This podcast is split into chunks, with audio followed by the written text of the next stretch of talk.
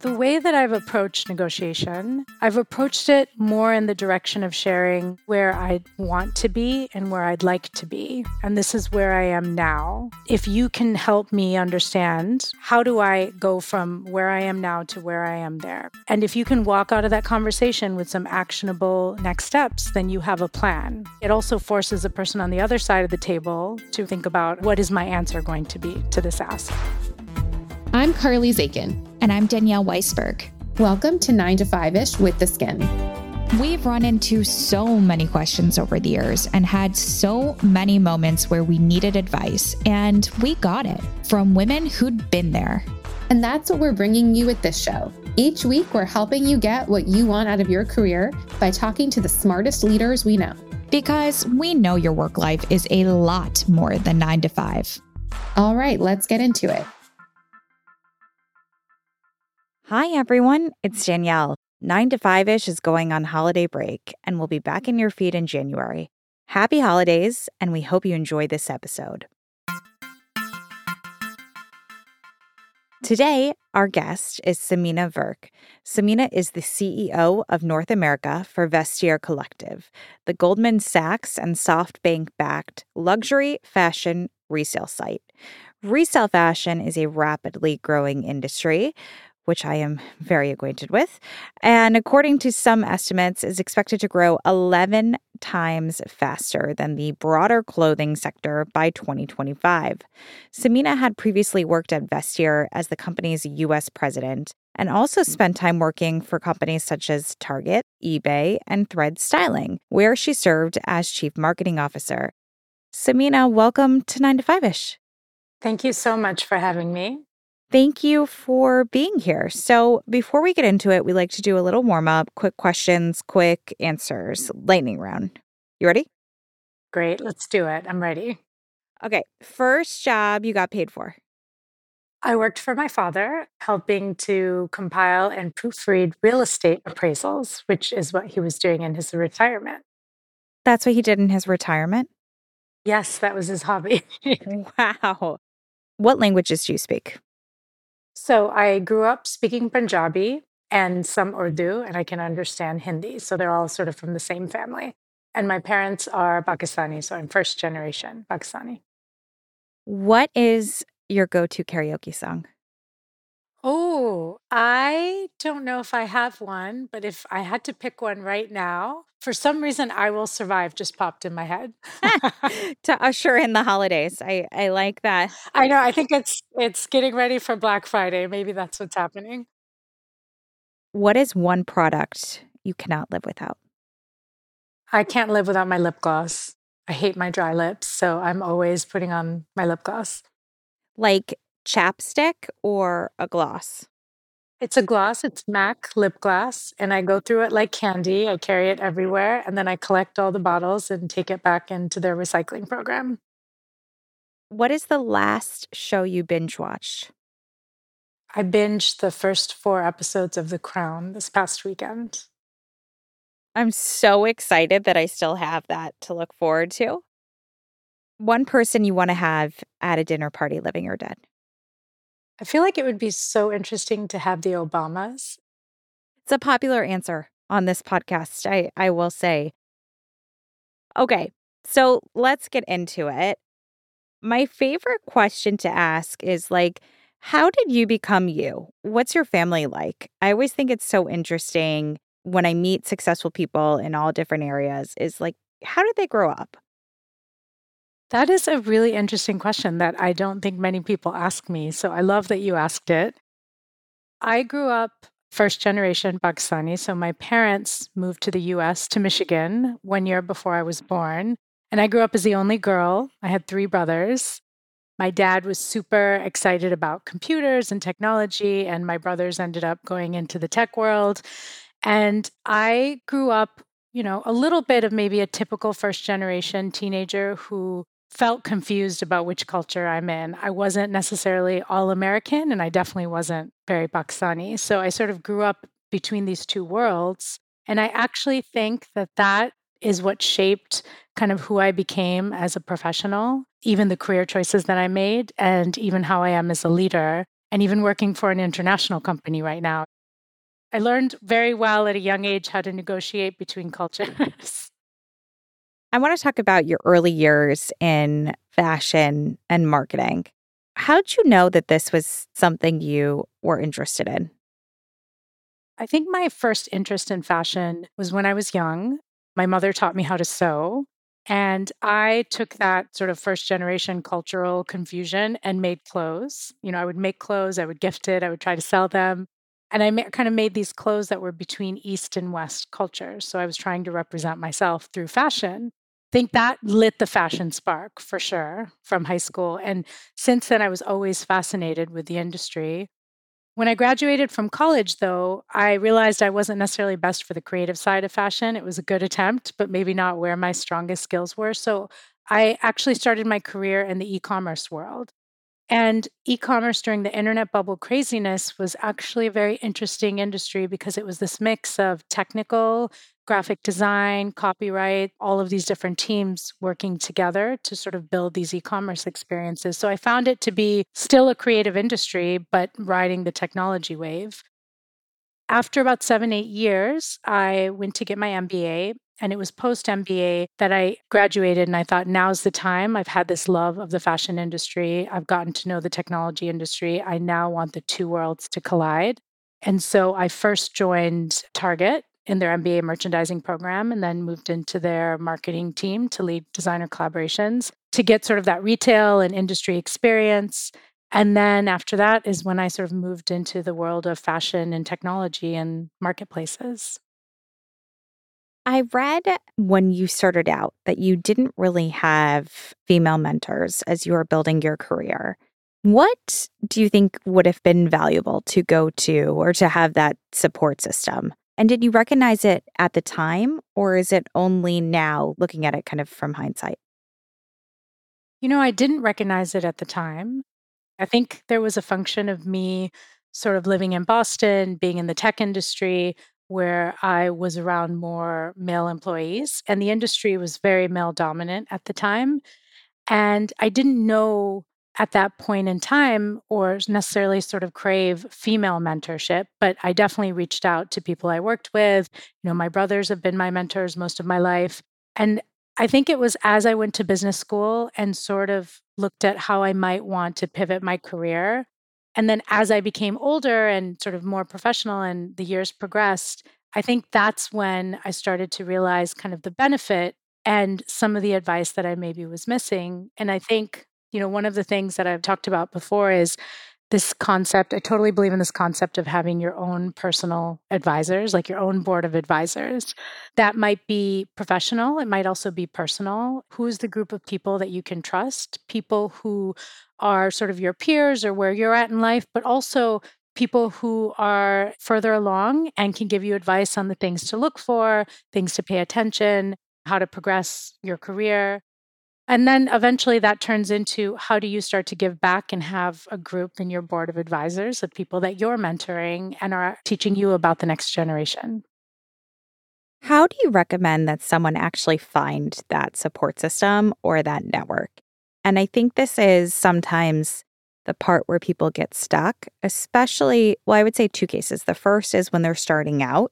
And then the second is when you're more senior, you still want that. And it's just as necessary, but sometimes it feels a little bit like, is it too late to find some sort of type advisor relationship that you're missing?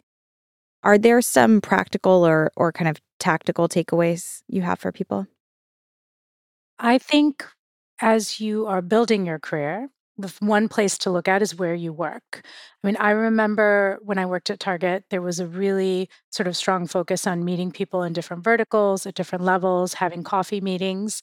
And so I think the first place sometimes is the easiest place to start. Maybe it's not somebody you're working directly for, maybe not mm-hmm. somebody in your team, but another team. And I think once you start having those conversations and sort of going, you know, out of your immediate work circle, you start to meet more people, you can ask for recommendations. I think even friends are a great resource. I mean, we talk to our friends about everything. Career should be, you know, is one of the things I, I, think we can also do the same. Like, who do you work with? What are the industries that you work in? And also leading to introduction. So I think you are right. There are definitely, as you get more professional and more senior, there are definitely moments when you maybe aren't prioritizing that in the same way, or you are leading teams or leading business areas, so maybe not making the same amount of time. And I've discovered, especially post COVID, there's a lot of networking groups out there that really sort of foster bringing people together, whether that's Chief, whether that's the We Suite. There's a there's many other networking opportunities, and I think what World post pandemic has done is it's given everybody the ability to find time to connect, even if it's just through a video call and remotely. So I think it's actually given more access. I think that's been really helpful. I have multiple points made pivots in my career and I really relied on networking and meeting people and learning about their industry. And I've used LinkedIn pretty frequently. You know, I reached out to people, told them who I am. It doesn't always work, but sometimes when it does, that one will count for the few times that you've reached out. And that has been really, really helpful for my pivots. So I highly recommend that. So let's talk about uh, some of your notable pivots. So you were working at Vestiaire Collective and then you left to be the CMO for Threads Styling. And now you're back. I'm back. which is it's rare, albeit obviously back in a different capacity. I love that story. I think, you know, as as being a founder and an executive, I love it when I hear people coming back in, in different points of their journey. Why did you leave and how did you approach returning? So I joined in 2014 and I joined when they were mainly in Europe and I helped launch the US market. And I moved along in 2017 after we had sort of reached these growth milestones and we had a team and operations in place. And at the time I left because at that time, Vestiaire, once they launched in the US, were continuing to look at global expansion. And so they were very much looking at how to expand further in Europe and Asia. And so I had moved on at that point but I kept tabs. I've been in the resale industry for a while now. And the reason I initially joined them is I felt really strongly about the brand. They were one of the first peer to peer platforms that actually authenticated product after it's sold. And just to give context, you know, the platform really connects buyers and sellers from around the world. And so you have this access to amazing fashion product from closets around the world. So you're literally shopping the world's best closets. As the years passed, a few things happened. One is the market consolidated. Second is the resale industry just continued to grow. I mean, I believe it's since just 2020, it's tripled. You mentioned some of the numbers early on, and the adoption of resale and secondhand has just sort of moved to the next level. And so when I got back in touch with Vestiaire, when you know when we spoke, it was clear to me that there was so much opportunity still in the US. And I was really excited by that next phase of growth. And I thought, you know, when do you really get a chance to sort of come back and take what you built to the next level? And so that's what really motivated me to come back. You said your approach to your job as CEO is is being a quote creative problem solver. What do you mean by that? Well, I think that as a CEO, you're a general manager. And so the idea of sort of being a general manager is that you are overseeing a number of different topics. And at any given moment, you're dipping in and out of different topics, both current and also planning. And I think oftentimes many topics come up, many challenges come up, many growth opportunities come up. And as a leader, it's really your role to look at okay, how do we take advantage of this? How do we react to the environment? What do we do next? And it's not always such a clear answer. And I think creative problem solver to me means okay, how do we move forward? What is the best way to move forward? If it's not the obvious path, if we don't have the time, what's another way that we can look at this problem and move us forward, whether it's through business, through marketing, through how we're handling promotion strategy. And I think that when you go into these industries and when you're in an environment that's always changing, you sort of need to do that even more. So, technology industry is constantly changing. Like the larger macroeconomic environment right now is, you know, is fluctuating. I was in the tech industry during the internet bubble craziness. There was a whole lot of change there. I was in retail during the housing crisis. There was a lot of change there. So it really kind of conveys the fact that yes, there is a straightforward path, but many times you may not be able to take the straightforward path or find like the right solution. So, how do you move around and figure out how to keep all the trains running forward? It's one thing for you as a CEO to have that mindset. And I think on every job description, it says, like, you know, bring your problem solving hat or, you know, want people who bring solutions. I certainly talk about that a lot. What are some of the ways you've been able to translate the skill set that you have to the culture of the company that you're running? That's a good question. I believe that a lot of that comes through with how you sort of work and communicate with your teams. I think it's very easy to go down this track that you're busy working, you're busy doing your next task, you're filling out kind of the next thing to do without always looking up and seeing sort of where are you going. And you know it's as a leader i think that's something i still am looking at like how to make sure you have the right balance of sort of giving the vision to your team. Where are we going? Where do we want to go? And then where are we now? And how do we you know pass through those obstacles? How do we make sure that we're going in the right direction? And how do you have those checkpoints to make people feel like there's progress being made? And i think that map is what teams need. That's what I needed when I was in the team. And so the right way of communicating, pulling people together, making sure that, you know, we are taking a step back at the right moments, the vision is clear. I think that's something that all leaders it's really important to do with teams and it's something that is almost needed to keep everybody on that same journey. I need to get some details on the personal whiteboard sessions that you do. Tell us all about it. Yes. So I mentioned I've done a few pivots in my career and I've actually taken a break from working and taken the time to sort of network and think, okay, what do I want to do next? And I've done quite a few personal whiteboard sessions where sometimes I'm not sure what I want to do next. And it's a matter of like, what do I want? What do I like? What are the things about jobs that I've loved? What do I want to make sure I do in the next world? And then it's about sort of crafting what that vision would look like, what I want to do next, professionally or personally, and then almost detailing it out. So I'm a big believer that if you write down your vision and you sort of have a vision that you're focused on and you start talking about it, you write it down, you ask people's advice, that you find a way for the universe to open doors that make it happen. I, I do it often. I've done it almost every year for myself. I even roped my husband into it just in terms of like where we want to be in 5 years. And I really think that it it gets you thinking about the direction you want to go in and it starts giving you some perspective as to how to get there. I firmly believe talking about it also helps you get there closer. And I still even in my meetings today and with my team right now, I very mm-hmm. often try to get the conference room with the whiteboard so I can write on it. Do you erase it after like your personal whiteboard session? I ask this mm. as a, a, fellow manifester who, like, when I'm done, I'm like, what do I do with this? I give it to the universe and then. So I have, but in my last one, I got the post it notes and I decided to keep it, fold it, put it away, check in on it maybe in a year or two.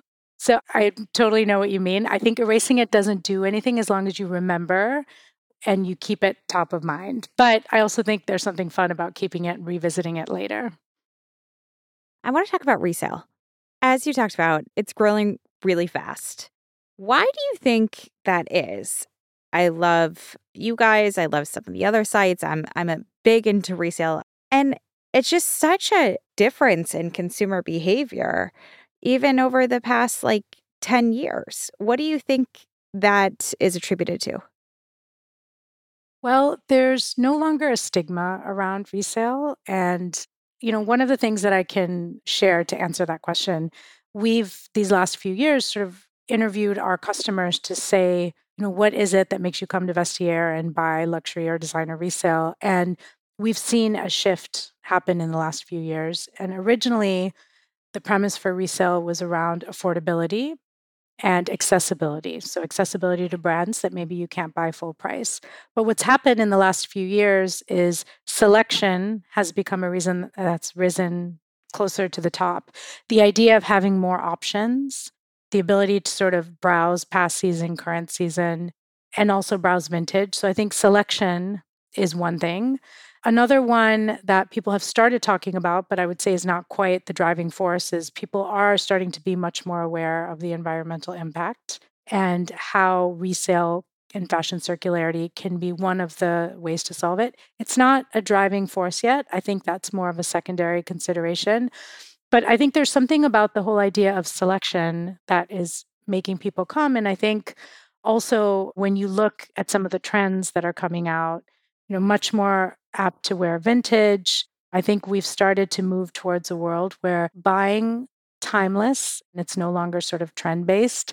And I think resale definitely helps sort of track all of those reasons. So if you have all of them combined, resale is a natural place to go to next. So we're going to get to an audience question, but before we do that, I want to know when was the last time you negotiated for yourself? Well, I, I negotiated on Vestiaire for the jacket that I bought. I made an offer. That would be from a fashion point of view. From a personal point of view, I negotiated when I decided to come back to Vestiaire.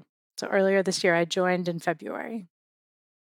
So that goes to the question our newsletter readers want to know. Mm-hmm.